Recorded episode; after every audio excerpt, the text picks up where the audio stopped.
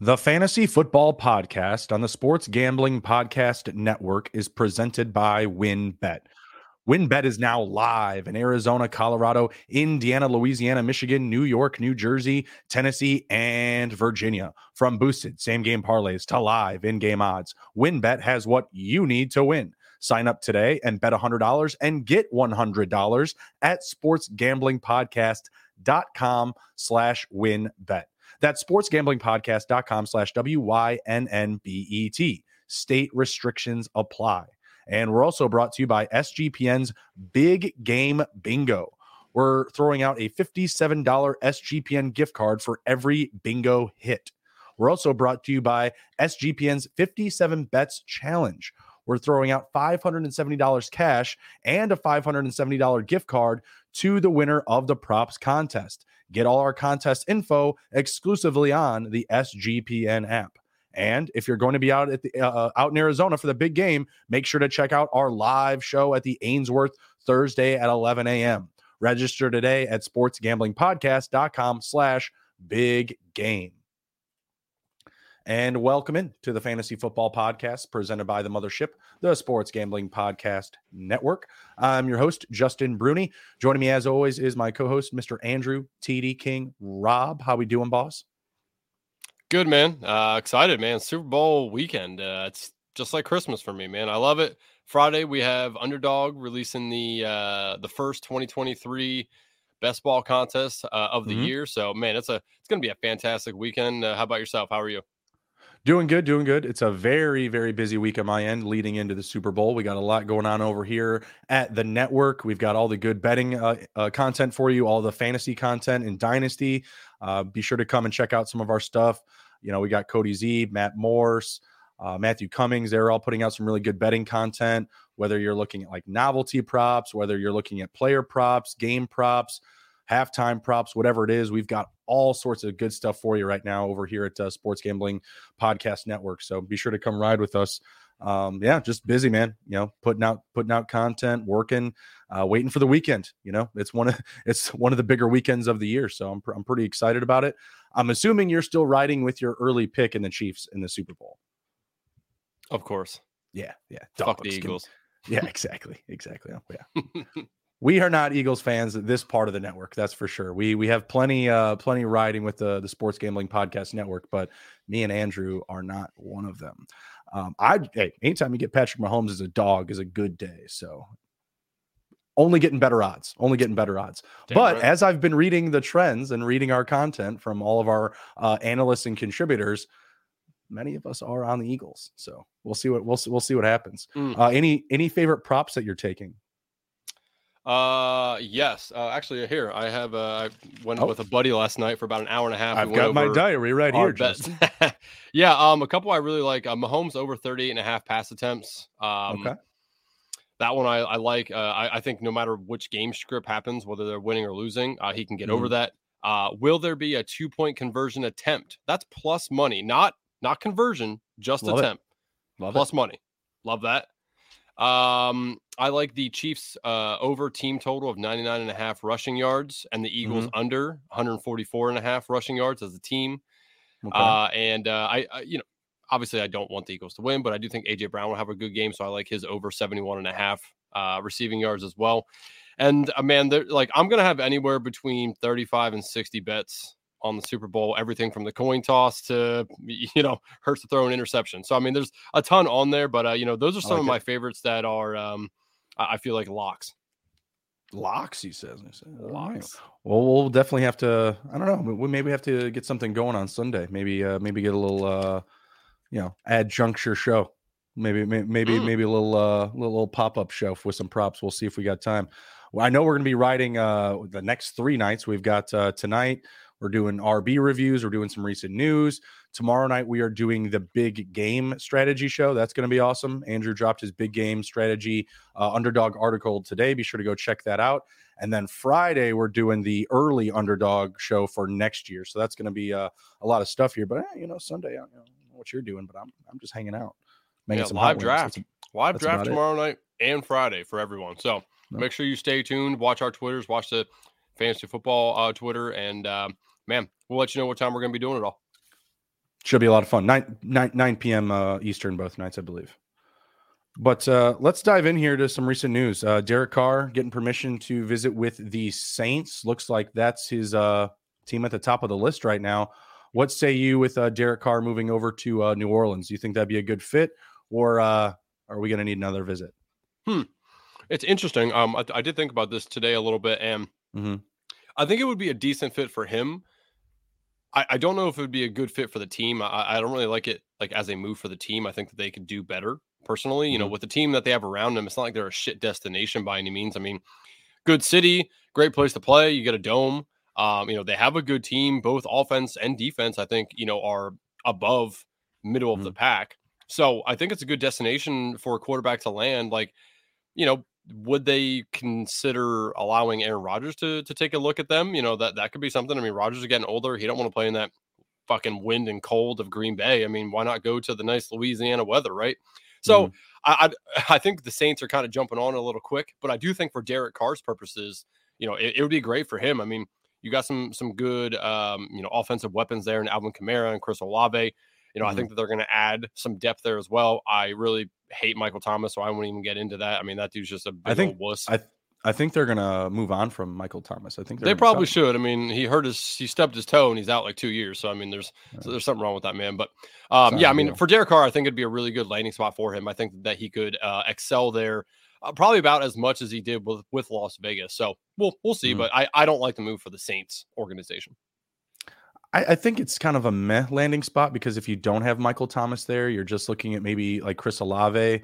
There's a couple of other names we're going to bring up here uh, that could be cap casualties that I feel like may actually fit well in New Orleans, but I don't know. I, I I feel like it's it's a nice easy move for them because they just got those picks from Denver, so they definitely have a leg up.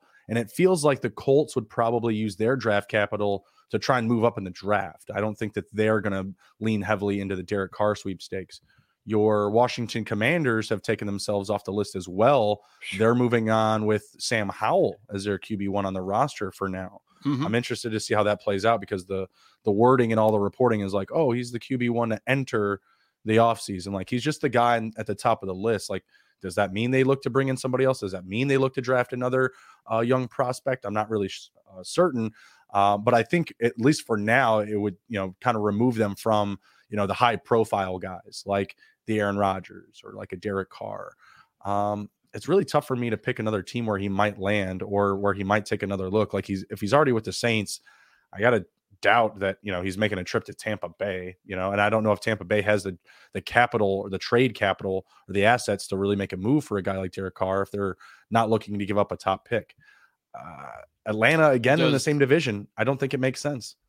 Does Jets or Seattle do anything for you if, if they decide the, that they definitely don't want to stick with you know Zach Wilson or Gino. Yeah, you know. No, the Jets make a lot of sense to me, just given that they are, you know, that's their their their missing piece, right? Like they're missing the quarterback piece, kind of similar to what we thought of the Broncos this year. It may not work out for the Jets just the same, but you know, we all thought like, oh, well, the Broncos they've got weapons on offense, they've got a great defense, they're just missing the quarterback, right? Well, Jets same situation. Yeah, I think they would be benefited uh, by getting a Derek Carr in the building, but you know, may wind up being Jimmy G. Might, might have to t- settle with the consolation prize. You have that connection there with Saleh in his past. I don't know. I feel like they might be able to get a little bit of a more friendly deal. Um, I think Derek Carr, you know, hanging out with the Saints is pretty interesting. I think it's uh, you know, good culture fit. He's a he's a very, you know, yes ma'am, no sir type of character, you know, very, very polite. That southern hospitality. I think he'd fit right in there in uh in New Orleans. So yeah, I don't I don't hate it, but I don't love it by any means, and I don't think that it you know necessarily moves the needle with any distinction for any of these guys like fantasy options like Olave or Kamara. You know, what are they doing at tight end? And that I guess that kind of brings me into our, our next bit of news here is uh, it looks like or it would appear the an early on cap casualty for the Chargers would be Gerald Everett and Keenan Allen, two pivotal points of their offense there. Um, there's a huge market for tight end. Like I could see Gerald Everett landing on anywhere from like eight to 10 different teams. Now, the market for receivers eh, doesn't feel as rich. Where are a few places you might see those players land, in your opinion? So let's start with Keenan Allen, right? Um, first thing that comes to the top of my mind is Kansas City. I mean, I know it's inter divisional, you know, the, I, am not right. sure how that would all work with that, but Kansas City needs some help, and he's a possession receiver that Patrick Mahomes would love to have. Um, mm-hmm. So I think that that's a very good destination for him. Uh, I also think the Bears, you know, for for two years, potentially good good stop for him, right? Two or three years, money, maybe. baby, money. Talks, yeah, I mean the Bears have got it a shat ton of money, as you know. So like that that's a good fit for me. Um, also the other one that, that came to mind would be Atlanta. Um, I think that again, he's he's going dome to dome, right? Doesn't need to worry about, you know, oh, can I play in the dome? Like he mm-hmm. I, I think that that would be a good spot for him to uh, and um, again, I don't know what Atlanta's going to do at quarterback. You know, if they're going to stick with Ridder or, or, you know whatever the case may be. But um, I just think that he would be a good fit there for them. Like that, those are the ones that like really came uh, mm-hmm. To the forefront of my mind when I started to think about this. Uh, as far as Everett, man, I, I, I agree with you. Really, I don't have any place I think he would be dominant. I just think there's a group of anywhere from eight to twelve probably uh, places yeah. that, oh. that he could fit in very well. I have was that three, six, yeah, I have 11 on my list. uh, the whole NFC North could use him. Uh, the Lions just got rid of Hockenson. Uh, the Packers are still riding with uh, Bobby Tonyan. Uh, the Bears, Cole Kmet, let's not talk about it. Oh, man, I love Cole Kmet. I mean, I love him. I mean, don't get me wrong. Like I'm, I'm loving the idea of Michael Mayer too from Notre Dame. I love me, you know, some some tight end, wide receiver, utility guys for sure out of uh, the University of Notre Dame. But it's not working out. experiment I feel feel like has been a failure. I would say thus far. Uh, I would love to get Keenan Allen in that lineup. My goodness, get Keenan, you get Darnell Mooney coming out of the slot, you get Chase Claypool on the outside. It's, it's really not that dissimilar from what he had with the Chargers. You know, moving i.e., from Mike Williams to Chase Claypool. So I, I think that would be a great fit. But oh, let's um, let's give Darnell Mooney some more respect. I, I think Darnell Mooney is a more a, a better complete receiver than Chase yeah. is personally. Yeah. Well, I, I I agree with that. I agree with that. I definitely think he has more utility. Period. Just because you can throw him anywhere on the field, it's just that being that the only guy there obviously didn't work out. Like being the top receiver didn't work out. He he can't go, you know, A1 production on some of the top talent in this league. Like, yeah, we saw the tape last year of him just absolutely cutting up Jalen Ramsey, but there's still no completions on the play. So that means either it was a quarterback's fault or you were just you know running out of your mind or running out of your shoes which it's it felt like he was doing some sometimes like he was just you know being you know either overthrown underthrown they couldn't get on the same page. Really the same thing happened this year you know other than he wasn't getting open right? So i would like to see them do a little bit more. Wouldn't hate either of those players moved over to the bears.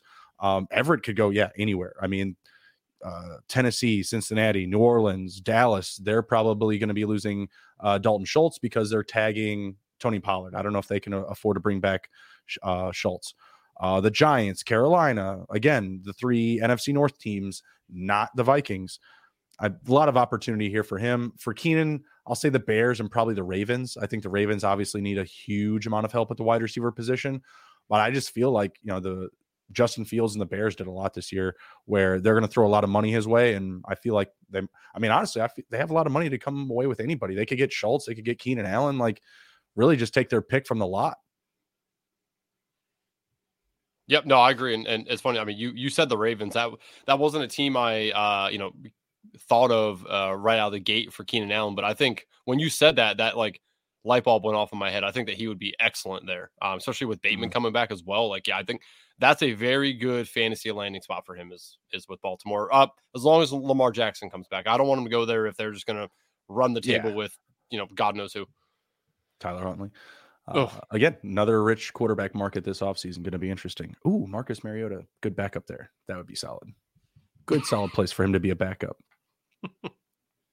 All right, let's move into our RB reviews conversation. Uh, but before we do, let's pay some bills really quick. WynnBET is the official online sportsbook of the Sports Gambling Podcast Network. WynnBET is active in a bunch of states, and there are tons of ways to win, including live betting and same game parlays, aka WynnBET's Build Your Own Bet. The big game is here, and WynnBET has you covered. Great promos, odds, and payouts are happening right now at WynnBET.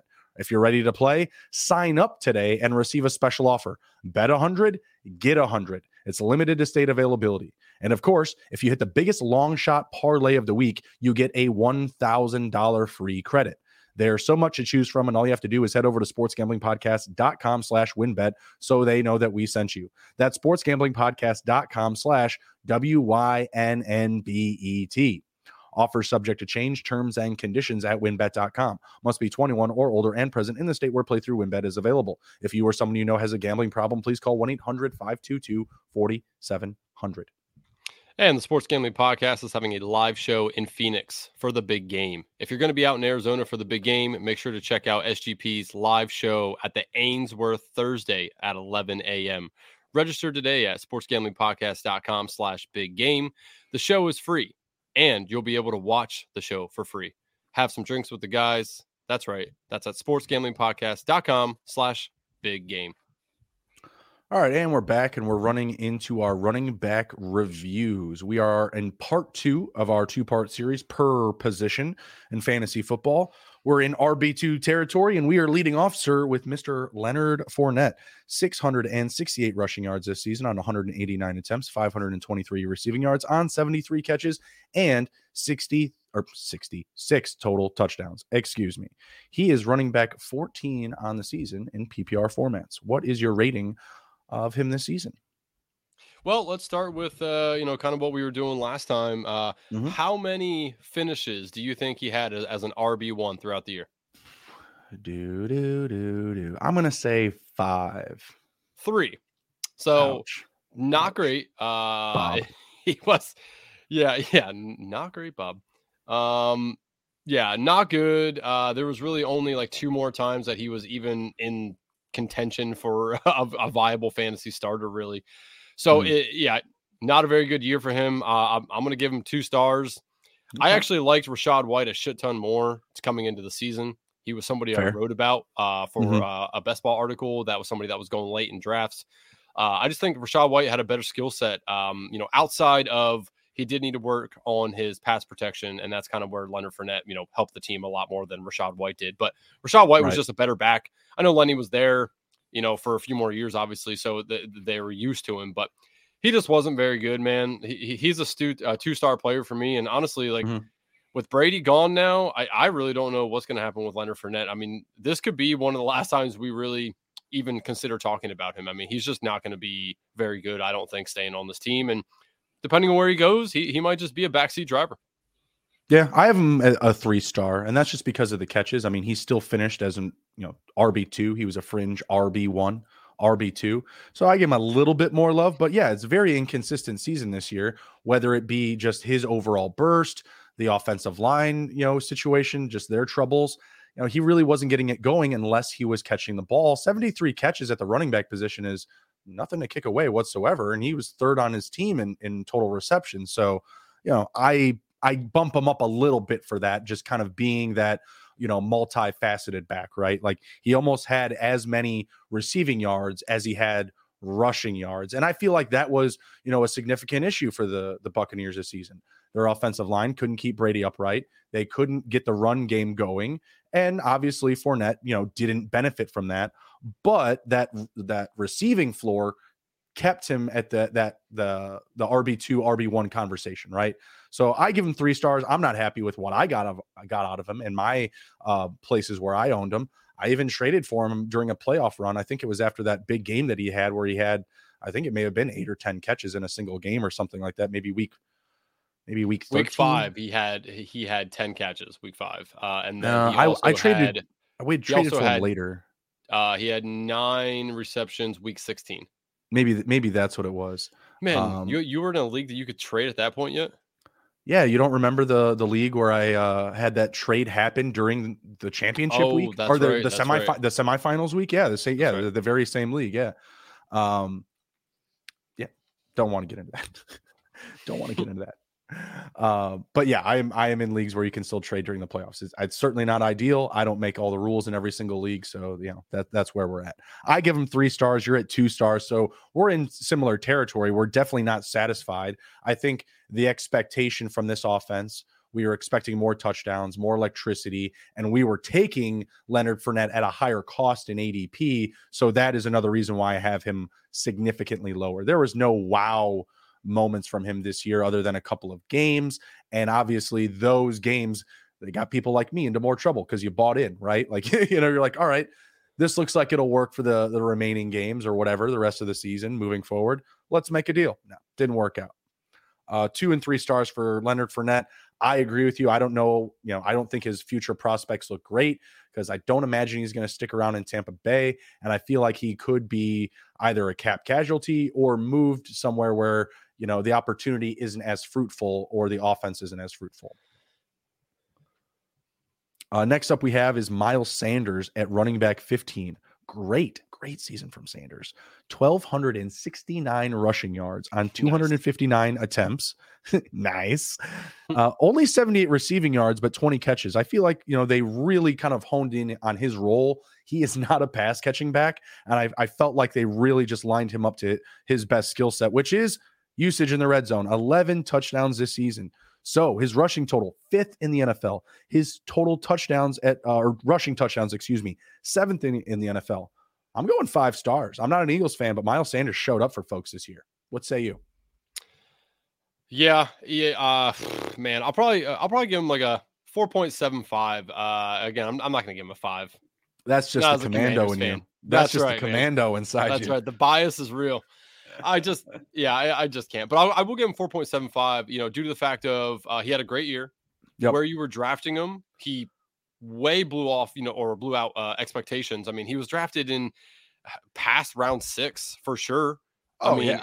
you know, it, it was just very good value where you got him. And we we kind of knew that the regression to the mean was going to come this year because the year before he had what no touchdowns or one touchdown, something like that. Mm-hmm. Like so we knew that that was going to obviously not happen again. So where you got him, the value he held for you, uh, he was healthy, you know, all year long as well, and he was on a team that killed it. I mean, you know, it's always good to get a running back on a team that is killing it out there. So, I mean, yeah, uh, four point seven five should probably be uh, four point nine nine, but we'll keep four point seven five. Honestly, I think he could have had easily over 15 touchdowns. The way that that team was running the ball, I'm not I'm not sure how many touchdowns Jalen Hurts had rushing. Has to be up there. Mm. And then you had Boston Scott stealing touchdowns, Kenny Gainwell with a random stolen touchdown every here and there. Like, I mean, he, he could have had a much better season. Finishing an RB 15 with just 11 touchdowns is still pretty interesting. But again, this is PPR formats. He probably finished much higher in standard just because guys like Leonard Fournette weren't going to, you know, it's like 73 less points, right? So he would be ahead of him and probably a handful of others yeah, like I said, I I have really no arguments against him this season. Five stars. I I feel like there may have been a few weeks where he hit some inconsistent bumps, but for the most part, I, I believe that he brought home consistent value uh, for his owners. How many uh, RB one finishes do you think he had? Seven, eight? six. He had six. Okay, it's pretty close. It's not bad. Uh, he did kill us though in the fantasy playoffs. Week 15, 16, 17 running back finishes of 69, 36, and 36. So not great, but overall he got you there, right? You just you just right. hopefully didn't play him in the fantasy playoffs. hopefully you got over the hump or you were playing someone who owned Josh Allen. That's really the only way you were taking that one home. Um I think that's all I got for him other than like I do you feel like there's a cliff like did, did he is he about to fall off of it? Like do you I don't really expect this type of production again. Like I don't either. I'm also not sure he's going to be on the Eagles. You know, he's he's one of the people that they could drop or you know draft somebody and, and keep him as right. the backup maybe. But I I really I'm not sure that he's on this team. If he is, I would say there's potential that he could land here again. You know what? What do you say? RB 15. Yeah, yeah. So I I think there's there's possibility of that happening. I would say he's probably going to be closer to 24 though if he does stay on this team. I mean, he had a lot of touchdowns. I mean, you're banking on that. Uh, Hurts is going to get his as well. So mm. I I'm not sure that I think the 15 is probably his ceiling if he stays there. I think he probably goes down towards the 24 range. Um, but I, I honestly am in the camp of I don't think he's going to be here next year. Yeah, I mean, there's already been those talks. They might go after uh, Bijan in the draft. That would be crazy upgrading for Miles Sanders uh, to a young hot prospect like that. And overall, yeah, I mean, they they could just drop him. They could trade him. I just don't. I agree with you. I don't know if he's going to be on the team next year, but even if he does, I don't think he's going to sniff double digit touchdowns again. Like I, I just don't see this production being um, reproduced next year. Uh, next up is my first two star running back, and that's Alvin Kamara.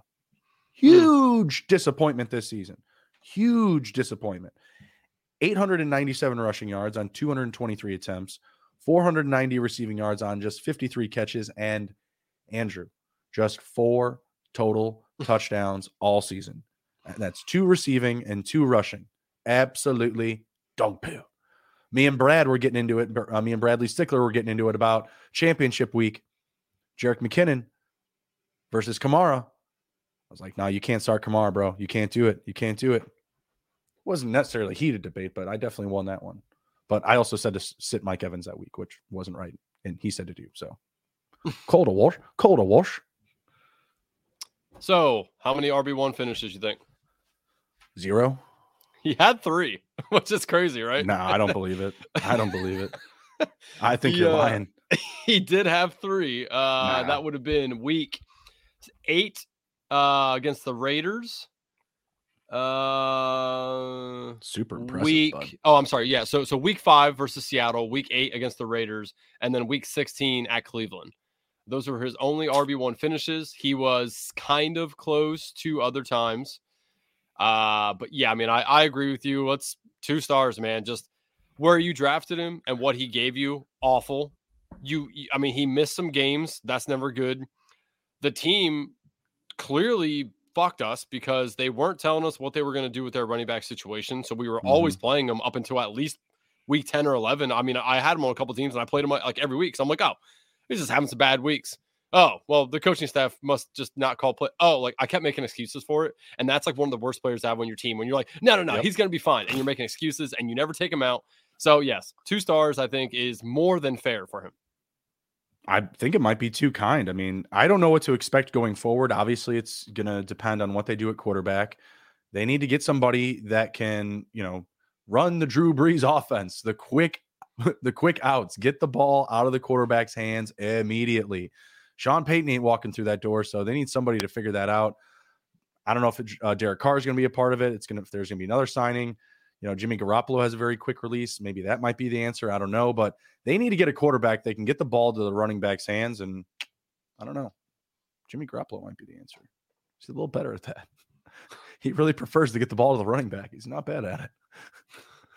Derek Carr likes to take shots downfield. Jimmy's like, nah, I did that in the Super Bowl. I'm good. Like, I figured that out. Like, I'm done. Uh, 40 yard targets? Nah, thanks. I don't think so. No, I, I don't know what's going to take to fix his uh, production for next year. We could be missing him for four games because yep, of the, the court the hearing. Suspension looming as well. Like, Not good.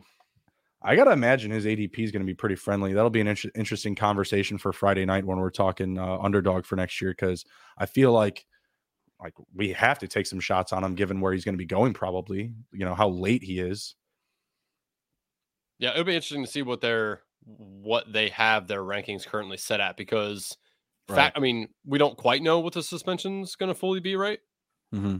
so uh, I'm, I'm going to be interested in that but i mean what's the earliest you'd probably be willing to take him if you're drafting today round eight yeah i mean it, it, let's say it's 18 round draft round eight, maybe somewhere in there, nine. Yeah, yeah, I guess so. I mean, I I'm gonna want my my starters filled, and about yeah, about eight or eight gets it. Yeah, because you get the quarterback two, that's three, another two, that's five, a tight end, that's six, and then you get like a flex or like the third receiver, whatever, and then yeah, you're right in that territory. So that's that's about right. I wouldn't risk any early ADP on him. Like I just I just don't see the point. Like no, there's a lot of other guys specifically on this list too that we're going to get to that I'm very interested for next year. Uh, the next guy, super weird situation, super weird. Uh, Mr. Jerick McKinnon. Um, I'm trying to look mm. up h- how many games he actually played in total because Buddy is an RB 17 on the season, and I want to say he didn't play in every single game. I guess he did. He just didn't have a role. Well, let's see. Yeah, he. uh I want to say yeah, it was after the bye. He had played in every single game, but his role really only expanded what looks like week 13 and later. Everything before that is all seven points or less. He had one touchdown in the beginning of the season, and his numbers are completely held up by touchdowns. Dude had 10 total touchdowns, nine receiving as a running back at the age of 30. Very interesting. Um, I don't expect him back next year. Rating this season, I mean, it's it's difficult because you didn't draft him. He was a waiver wire pickup.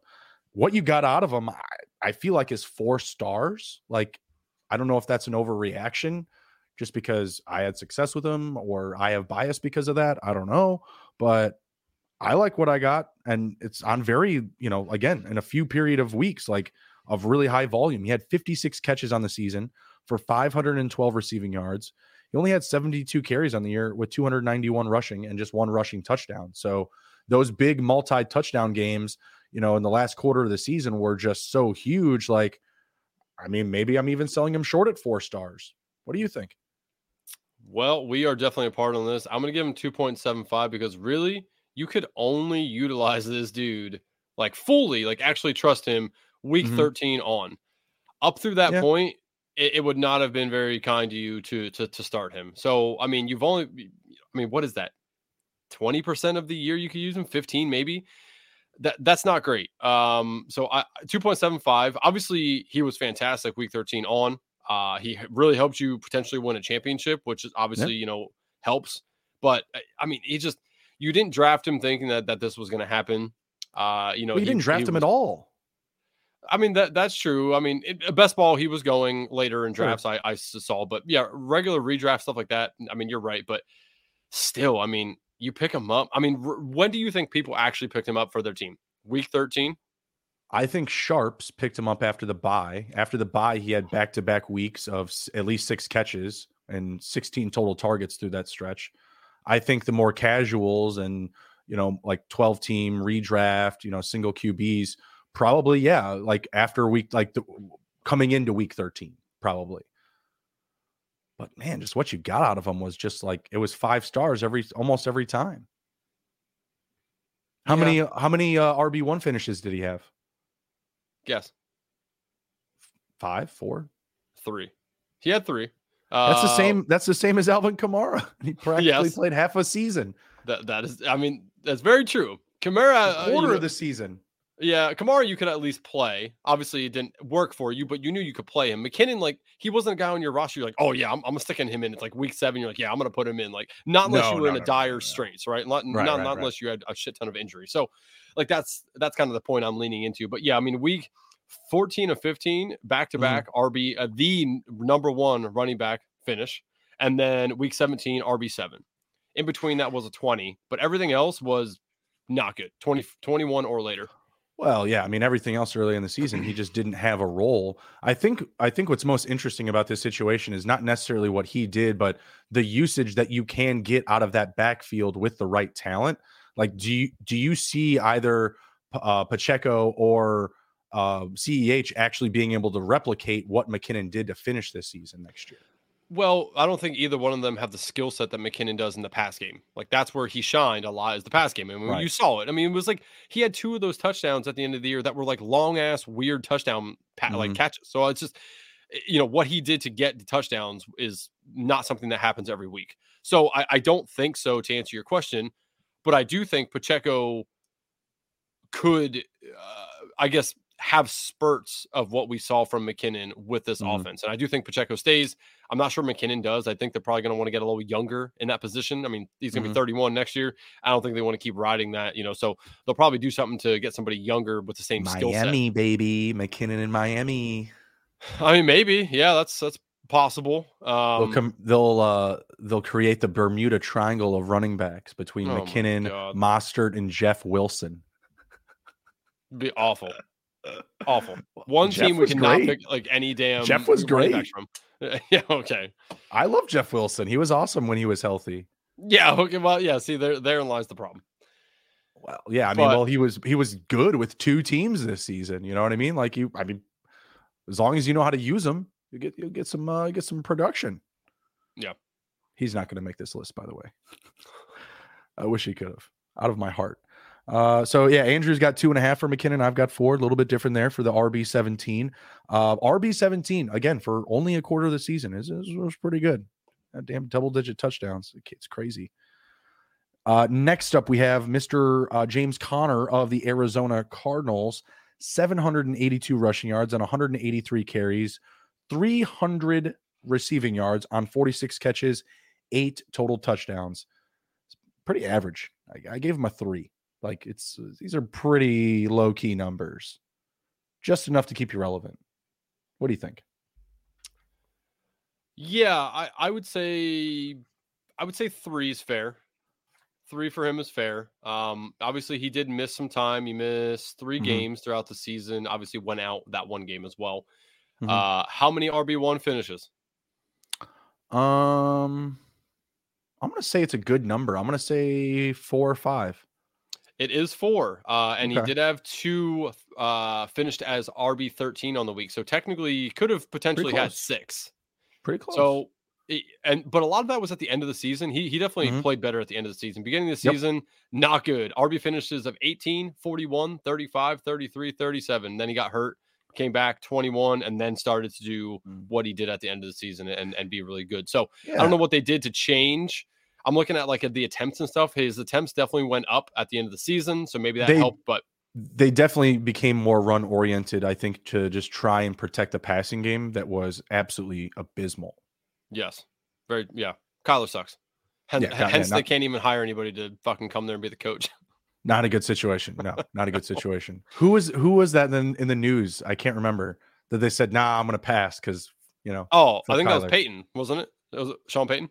Was it? Was it? Was it Sean I, Payton? I, I remember sure there was they, an article out. He's like, yeah, like, I, the, the, guy was like, nah, I'm good. Like, screw. screw oh, you know what? No, actually, I think you're thinking. Yeah, I think it's somebody else. I, I can't remember. I just I, I saw something today. I read that uh, somebody said that Sean Payton was asked to come to Arizona and never even took the offer because he didn't want to work with Kyler. And he's like, and then they said he took the Broncos job despite Russell Wilson. Like that's how bad Kyler Murray is. I'm like, ouch.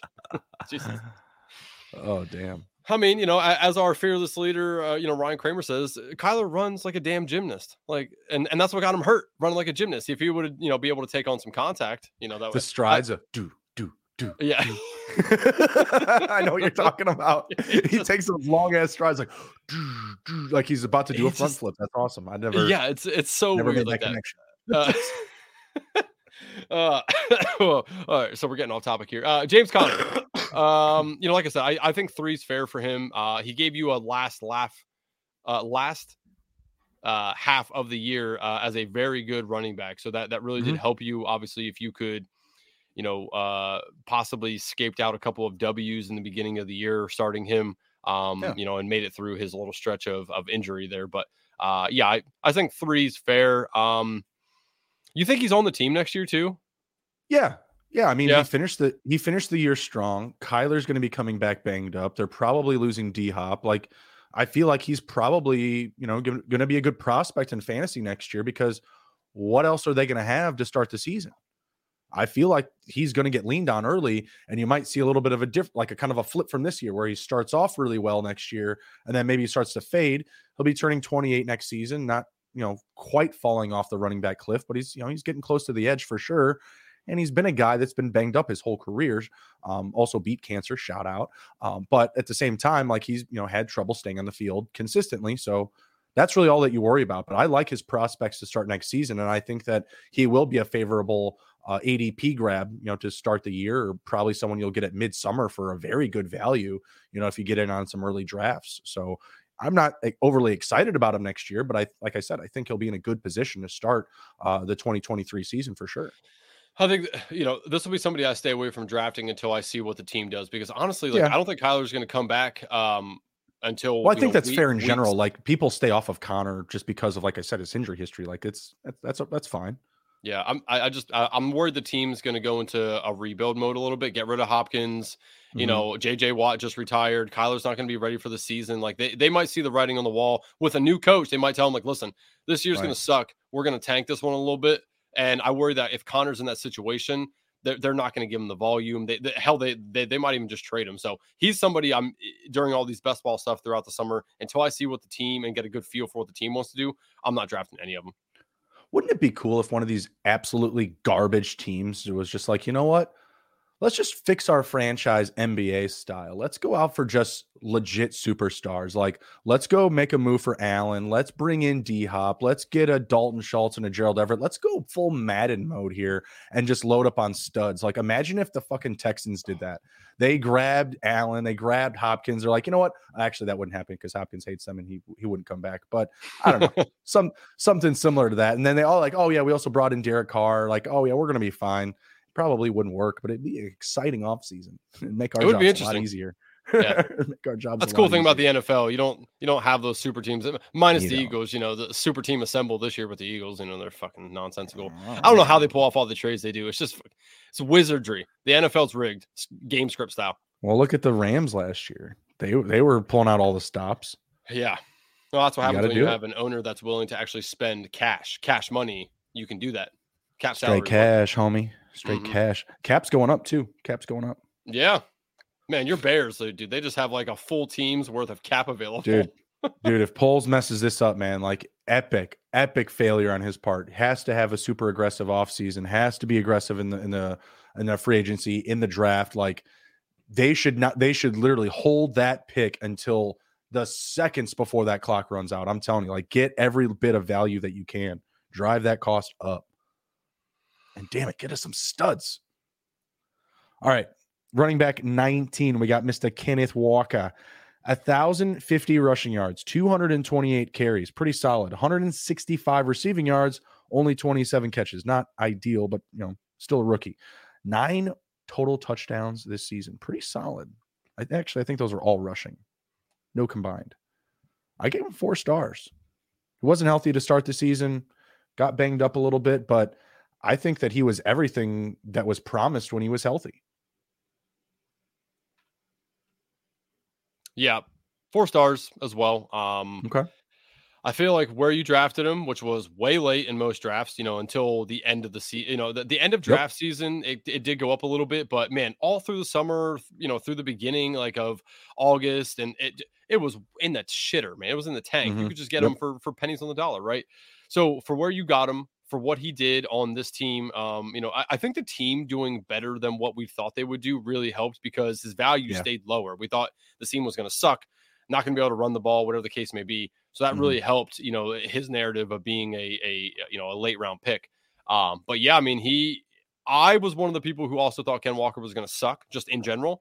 So this is a miss by me. I'll, I'll you know capitulate here and say that a lot mm-hmm. of people were on him, and I, I just couldn't see the path. And uh, man, he he proved me wrong. You know, from week six on, how many? So before week six, there was never a RB one finish. After mm-hmm. that, how many do you think he had? Five. He indeed exactly had five. Yeah. Five, five. So that's pretty good. So from week six on, five finishes as an RB one. Very good.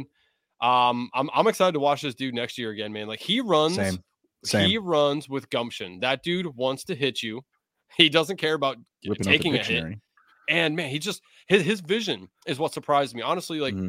I had listened to you know people from the draft, and they're like, eh, you know, his vision's you know this and this, and you, you listen to too many people, and then you're like, shit, like you immediately put in your mind, you're like, nah, this dude's gonna suck, right? You just I gotta watch the tape for yourself. Yeah, you know, and there's obviously people who were like, no, he's gonna be good, and I just couldn't see mm-hmm. it. But man, his, his vision was good, and I love that he does that he doesn't mind taking a hit like that that's an RB I want. And uh, next year, I'm going to be fully in on him. He, he's awesome. Um, yeah, four stars. He he's going to be expensive next year. I have him at four stars as well, but he's going to be very expensive. And what I'm do we hoping, think? Round three?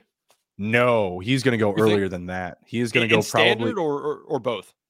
Okay, so in single QB, in single QB PPR, he is going in the second round. He is going in this. He will go in the second round. Now in Superflex PPR, you might have a shot at round three, or I'm talking like first three picks.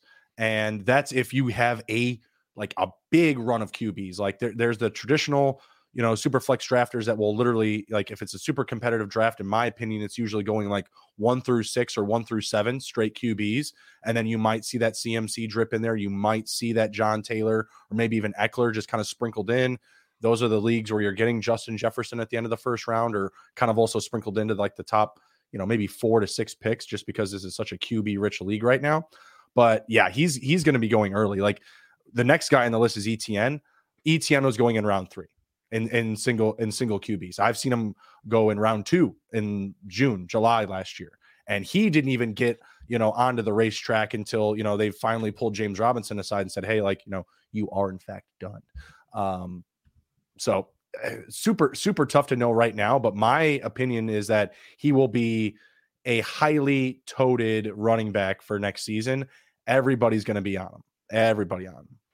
Yep. Yeah, no, I I'm I'm very interested again for us to do this live draft on underdog and you know again we are going to be doing 9 p.m. Friday night uh, Eastern time. We will be doing a live first opening day big board best ball underdog draft uh, for everybody. Uh, it's going to be a big one. It'll be 12 teams, you know, 18 rounds. So it'll be awesome. But I'm very interested. That, you know, that's kind of the thing I'm most excited about to do this to see where people are going, see where their rankings mm-hmm. are currently at.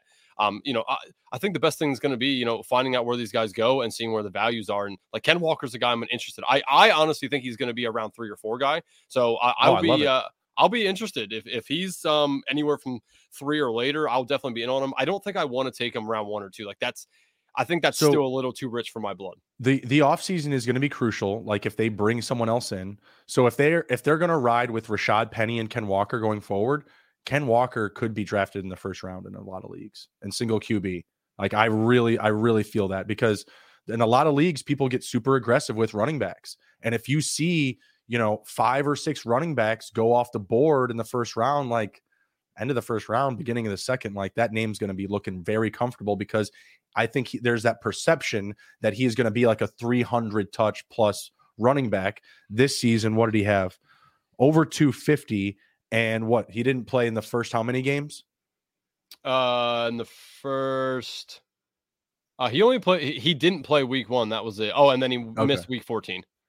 Okay, so out of two, he still missed two games, and the first handful of games he was still playing second fiddle to Rashad Penny, right? Yes. So I believe the perception is that he's going to be a high volume running back. Pair that with his youth, pair that with the production of this season, and you have yourself an A1 prospect and, and fantasy for next year. So, I mean, I very well could have him inside like my top eight running backs. I don't, I don't see, I don't, I don't think that that's like a far cry. Interesting. Next man up, Travis Etienne. Really not that dissimilar. Like I'm probably putting him in like that same space. He'll definitely definitely be a top 10 guy for me next year. Uh, 1125 rushing yards, 316 receiving on 220 carries and 35 catches, five total touchdowns. This was another four-star rating for me. Uh, he finished at RB20 in PPR formats, mostly because James Robinson was just eating all the dirt like in the first three or four games. Uh, everyone was doubting that he still had a pulse, that he was going to be existing this season it wasn't long, but obviously James Robinson can still play. Like he ain't dead. Scored a good amount of touchdowns in the first handful of games. Uh, but obviously, you know, they traded him. They, you know, followed through with their plan to make him their guy. And again, this is another situation where you got to be on the on the pulse for the offseason because if they don't add anyone significant, this is going to be a guy that's pushing well over 300 touches. Got to keep in mind we're in a 17 game uh, game plan right now, you know, schedule that only boosts the opportunity for for production and touches and fantasy value. So uh, super happy with what you saw at Etienne. He cost a lot though. He cost a lot more than Ken Walker this season. Like I said, he was being in drafted in the second, third, and fourth round in single QB leagues early on this year. People are super high on him. Yeah. Um, I'm, I'm going to give him a three and a half star. And uh, the reason he's not four is exactly what you just said at the very end is that where he was drafted as opposed to Ken Walker was right. much more expensive. Uh, so I'm gonna I'm gonna dock him half a star for that. Three and a half, still good. It's fair. Uh, honestly, fair. he opened up the season dog shit through week six. Just not. He was great. fumbling the ball. Like that. That was my concern for me. Is that early on, like he just he couldn't keep his hands on the ball, and James Robinson was doing all of these good things, and it's just like, man, like you know, I wasn't taking a victory lap because I was not on ETN at his ADP. But at the same time, I was just like, why are people so surprised that this happens in, in the NFL? The very next guy that we're going to talk about, he took a big hit in value this year. It happens all the time. Like there's expectation versus reality.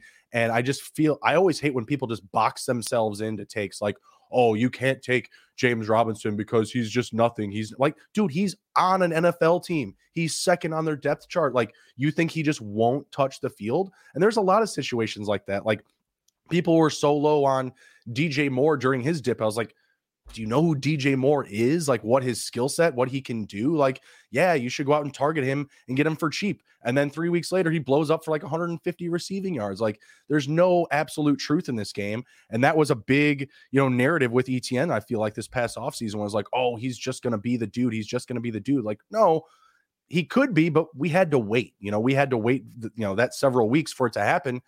Going forward, yeah, I'm back in. I'm on the boat. Let's let's ride with ETN for sure. Like I said, he'll probably be somewhere in the top 10 for me, probably close to same Ken Walker territory. Youth production and opportunity going forward all look like great opportunities. Yep. Let's play the game. How many RB1 finishes?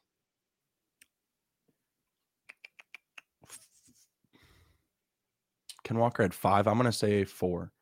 It's exactly four, man. Look at you. Two for two on the exact. Bang, bang. Back to back, baby. Yeah, uh, week 17, which obviously is a very crucial week, championship week for us, uh, RB5.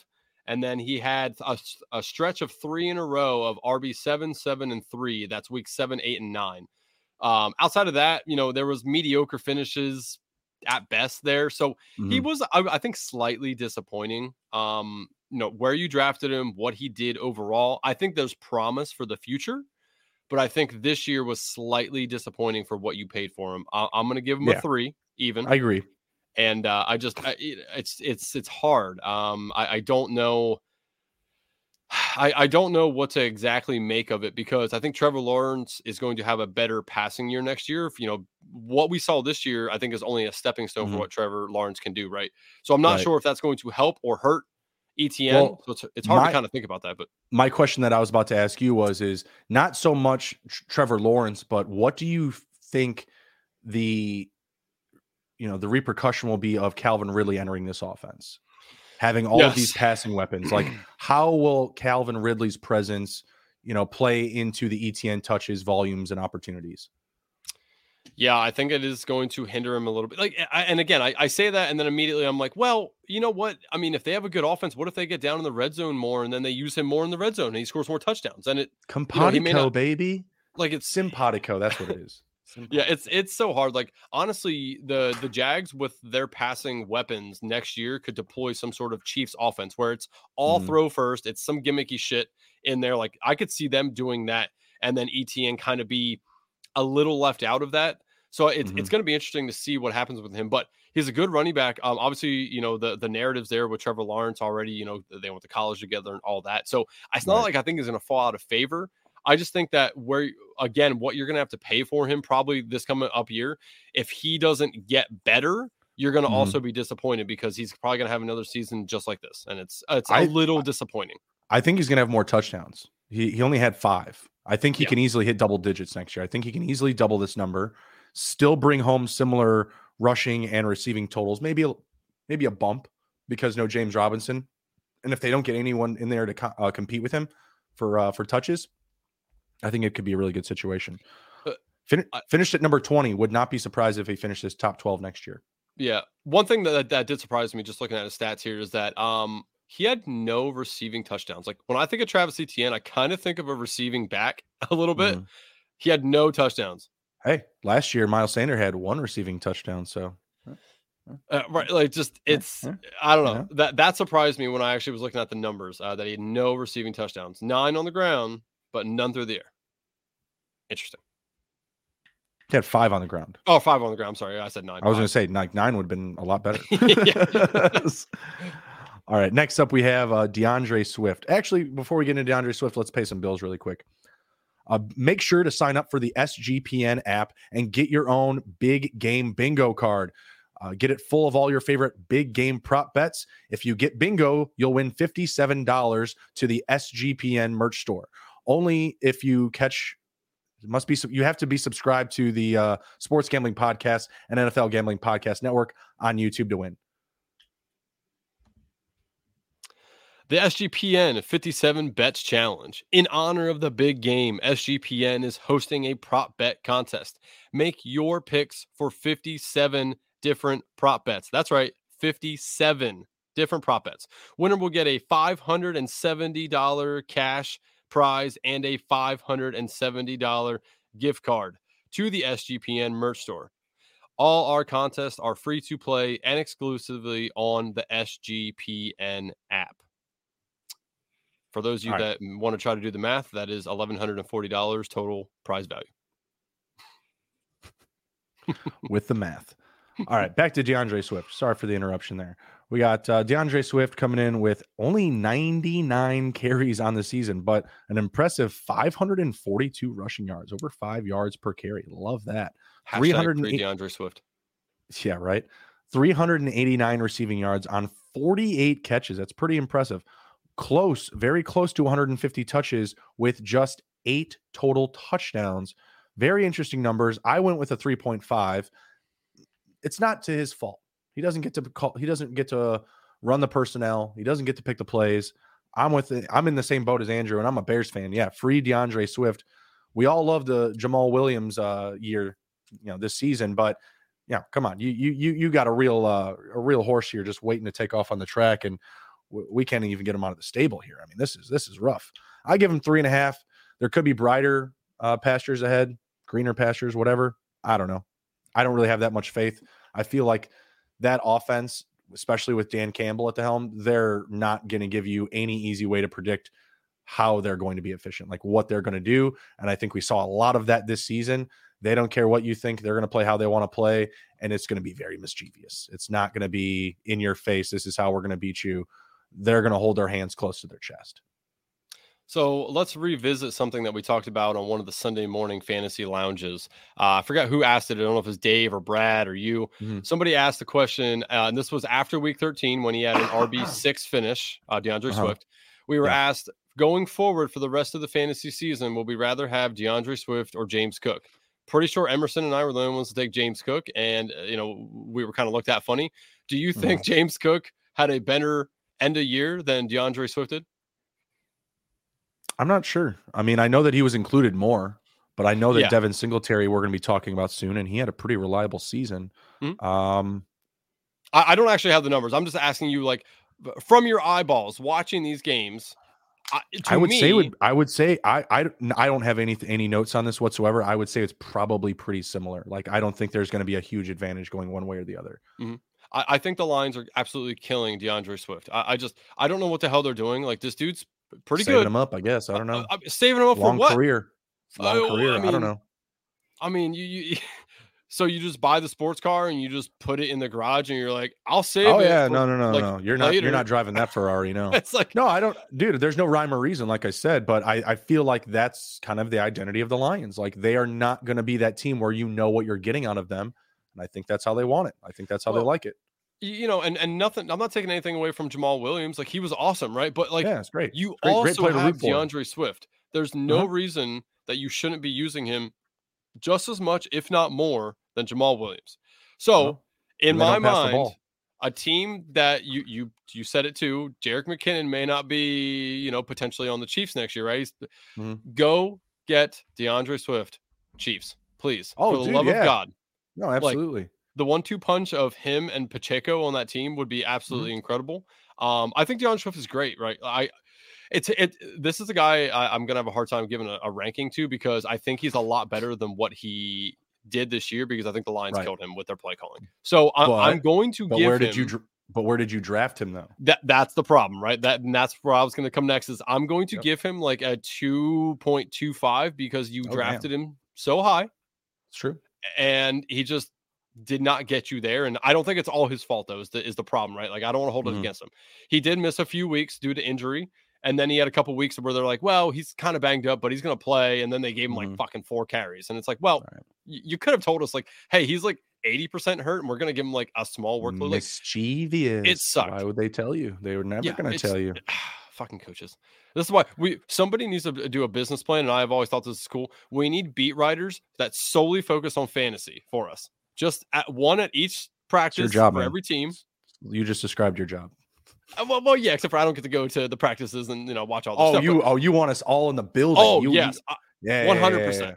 Just somebody strictly focuses on fantasy. Like, all right, like here's the things they're running. Here's the the goal line. We need to sell like, more merch. We need to sell more merch, Andrew. I asked I asked Sean on Twitter the other day because you know They got their they got their short, you know, they got their video loading up on Degenerate One, about to go airbound down to Phoenix, getting at the Super Bowl. I'm just like, man, like Sean, how much merch we got to sell to get get the the fantasy boys uh, up in the air? You know what I mean? Like, come on. he gave he gave me a very coach coach like uh, response. He said uh, like brick by brick, and I was like, all right, that's not that's okay. not a yeah, sure. that's not a number. I need a number, buddy. so all you listeners at home, go buy some merch at the merch store, and be sure to podcast.com slash store.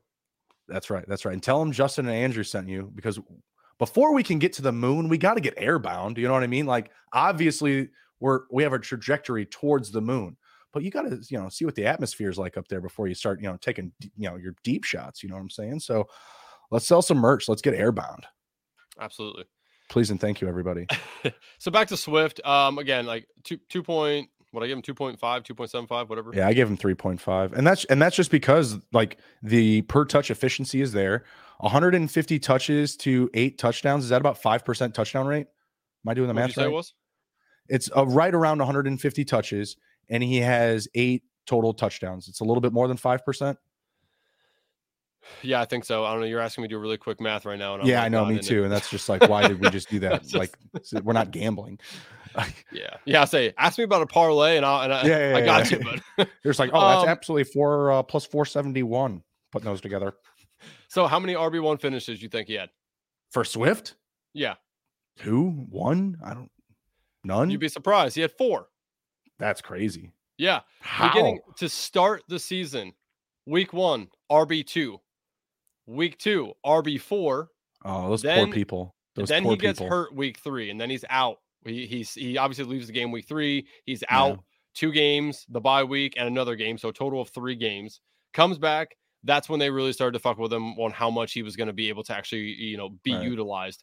He uh week 13, uh, RB six, and then week seventeen against uh, your Bears week or uh, uh RB three. But everything between that was not good. And just just look. Yeah, you just said logs. week one and week seventeen. He bookended the seasons. Like that's yeah. not no, that's it, not it's, that's not what you're I, looking for.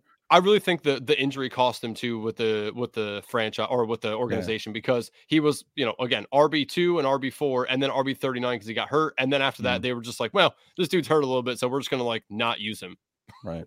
Well, they're going to be, they moved on from Hockenson So, like, if they don't really make any drastic changes, like, I mean, you could see him actually get like that, you know, running back receiver utility. I know that we talk about these types of guys all the time, you know, who could be the next Alvin Kamara, you know, running backs that can make 80 plus catches in a season, you know, 1500 all purpose yards. He fits like all of all of that criteria, right? Like he has the speed, he has the athleticism We've seen him just straight up leap over dudes at times. Like he is a great athlete and a great NFL player. He just needs the opportunities. And of course, staying healthy is a big part of that too. But um, yeah, I mean, it's a disappointing season, but again, like the per touch efficiency, that's why I have him just a little bit higher. Still finishes an RB2.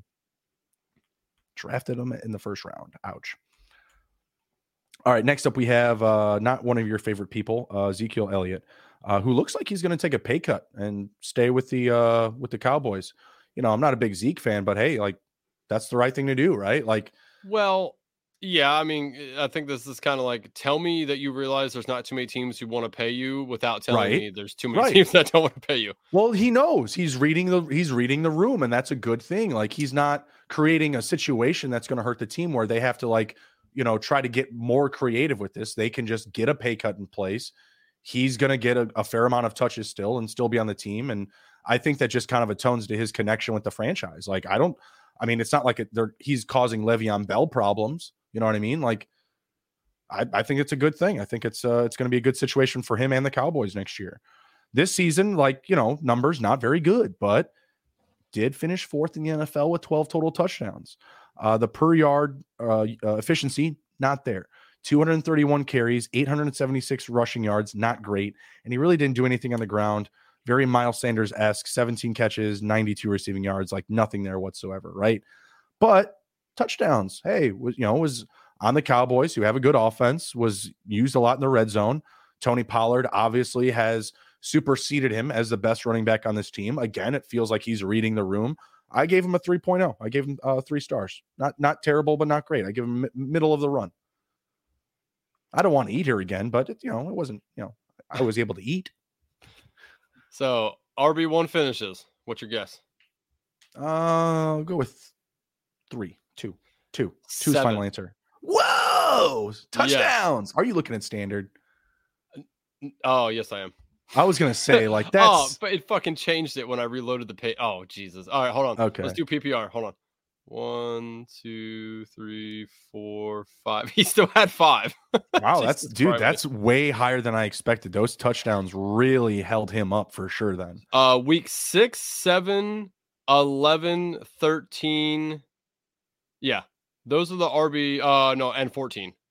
Those are the RB one finishes. Uh, uh, just Not looking bad. at them, there is definitely some weak defenses in there. Minnesota, sure. Houston, yep. Uh, Indianapolis when they didn't have uh, um, uh, Leonard back yet. Okay. Uh, Philadelphia, but when that was week six, that was before they realized that they really had a problem there. Detroit. No, I think that's when they realized they have a real, real big problem. Well, um, they went and signed know. Ndamukong Suh and Linval Joseph and yeah, I, I, I can't remember. Was that the Eagles who did it after uh, an ass whooping on Monday Night Football Week Nine that they did? Oh, that's right. Yeah, uh, I just want to throw that out there. I think it was the Commanders that, that gave it to him. I don't know. The who? We'll, we'll move on from that. Um, but yeah, so just looking at these, it, it, did surprise me to see how many uh, RB one. That's super surprising. Yeah, dude have so he just man when he's out there, he looks so slow. He just oh, looks he like look he's like robotic. And it's like, you know who he reminds me of now? Doing? Remember Lamar Miller? Oh my god, yeah. He, yeah. He reminds me of Lamar Miller now. These are Lamar Miller numbers. Like pull up Lamar Miller. Like I'm, I'm telling you, like I, if you look at like the last two seasons Lamar Miller was relevant. I mean, uh, if he ever was, I guess these are Lamar Miller numbers. That's a deep pool, man. Dude, tons of carries, not many yards, touchdowns. Lamar Miller. Like dude, that's exactly what he did. I'm gonna I'm gonna pull up some Lamar Miller numbers now. Yeah, that's now interesting. I'm all, now I'm all yeah. So he, uh, i am I'm gonna give him a two and a half. Um, I I don't I think he was okay where you drafted him. He wasn't going super early. He wasn't going real late. He was middle of the pack, right? He was he was in the yeah. running back dead zone. Right. Um, so I think he did fairly okay for that. Uh, he obviously, you know, shared with Pollard more than you would have liked, but he still mm. had the volume, which was crazy. Like I felt like they held Pollard back and deployed Zeke. Uh, and it, which is weird to me because Pollard's clearly the better running back. It's I, I don't know what their mm-hmm. infatuation is with Zeke here, but the game I feel like that's how he got to where he finished and and his you know five RB one finishes was just mm-hmm. based off of volume. I mean, he had a ton of volume rush attempt wise, um, yep. you know, in this in this offense. So uh, I'll give him a two and a half. You know, he immediately gets knocked down, half a star for being a cowboy. Um, and uh, but I was surprised with the RB one finishes. I, I, I will not lie. And um, yeah, it's gonna be. I get. I, I don't even know. As a Commanders fan, I'm like, is it going to be fortunate or unfortunate that he's there again next year? And I, I, I don't know. I mean, again, I don't think he's going to do. D line's getting just healthier, so I mean, feels like it'll be a good thing. Yeah, I just uh, yeah, I, I I don't think that he's going to be very good again next year. Like this is a guy I'll be fully off of, not only because he's a cowboy, but because I just think that the other running back there is much much better. Uh, but yeah, he's uh, it, it was interesting to see how many RB one finishes. Yeah, that that did surprise me. So two and a half, I think is is fair for a guy who hates Ezekiel Elliott. Just for reference, uh, Lamar Miller's last four seasons when active, he had numbers all better than this, other than the touchdowns. He didn't have the, oh. the touchdowns. So 876 rushing yards. He went over that. Uh, the last four seasons, other than 2015 when he hit 872, and he had he always had like a bunch of catches, like 25, 36, 31, 47, 38 from 2018 to 2014, and like Zeke didn't get over 20 this year. So maybe I'm yep. being a little uh, a little too kind to Zeke there in that comp. I don't know. Sorry, Zeke you're not quite as good as Lamar sucks Miller. I don't have any prospects for him next year. I'll be off of him. Not really interested. He might be someone that you know is decent for you in like DFS formats, like I said early on, because we don't know what the what the Pollard situation is going to be like for his return. Yep. All right, next two guys here. We're going to wrap it up. Uh, kind of similar to the end of last week's episode, just running through these last two pretty quickly. Appreciate everybody following along. Be sure to smash the like button, download the episode, and leave a review on our Apple podcast. We're giving away a Kenneth Walker jersey to everyone that leaves a review on the Apple podcast giveaways during the Super Bowl. Uh, we've got Devin Singletary of the Bills and David Montgomery of the Bears. Not really some eh, pretty similar seasons. They both had six rushing touchdowns. They both had right around 800 rushing yards. Uh, Singletary had less carries. He had 177 carries, 819 rushing. Monty 201 to 801 rushing. And they both actually had 38 receptions. Kind of weird. Who would you rather have next season? Uh, let's say Monty returns to the Bears on a on a well, probably not a discount, but he just returns. They've got money. If they're going to pay him, they'll pay him. Uh, I'm going to go Montgomery because I am in the camp of I think James Cook is better than Devin Singletary. So I think that's sure. going to shine through come training camp and preseason. Mm-hmm. I think James Cook will be if if if the Bills do nothing, I just think James right. Cook will be utilized more. So I'll take mm-hmm. Montgomery because I think he will be utilized more than Singletary. Um, and again, I mean, as we look at the numbers here, I mean, what they were one point, I believe, difference. Super close. Totality. Yeah, they're yeah, super so, close. I'll take Montgomery because I, I, I think that he'll be a little bit better next year. And again, I, I just think Singletary is just on a mm-hmm. downslope. I'm still in the camp that Montgomery is going to be off the Bears. He's going to be elsewhere. There's not a rich market for running backs, but you know, we, we, there's always the Chiefs. They always need somebody. There's a couple other teams like Carolina needs a running back. Rams need a running back. Uh, dare I say, the Saints if Alvin Kamara isn't doing what he needs to. Uh, the Dolphins, you know, there, there's a good amount of teams out there that, that could use a running back. So we'll, we'll see what happens there. But I'm going to imagine that he's either back with the Bears who have a better offense. He could have better prospects. Khalil Herbert's still there, but Monty was the priority for them. Um, Khalil Herbert love a lot, but I don't know if they're going to let him off the leash next next season, um, or if they will also pursue you know the market if Monty doesn't come back. But if Monty goes somewhere else, it may just be a better situation in fantasy because you know, if he's going to land somewhere, hopefully it means that he's going to have a more defined role and he, you know, chooses where he's going to go so that he doesn't have to have someone breathing down his neck for for touches and action. So um, that's running back 23 and 24. Again, very close between the two. Um, Monty, I felt like to his ADP was kind of where you're getting him. Like, mm-hmm. I agree with that. Like sixth, seventh round. Like it wasn't, he wasn't really that expensive. I don't think people were very excited about drafting Bears players this year. Singletary, I feel like again he was drafted kind of in the similar space because you were at that point kind of taking a stand on your flex position, mm-hmm. probably close to around seven or eight. Because I felt like he that's how he was drafted, like your your your first flex player or your first draft uh, draft player, first bench player drafted. Yeah, and I think both these players uh, were in the scenarios of people were talking themselves into their backups, James Cook and Herbert, yeah. right? Like right, I feel right, like right. That, that, and that's why they were drafted lower.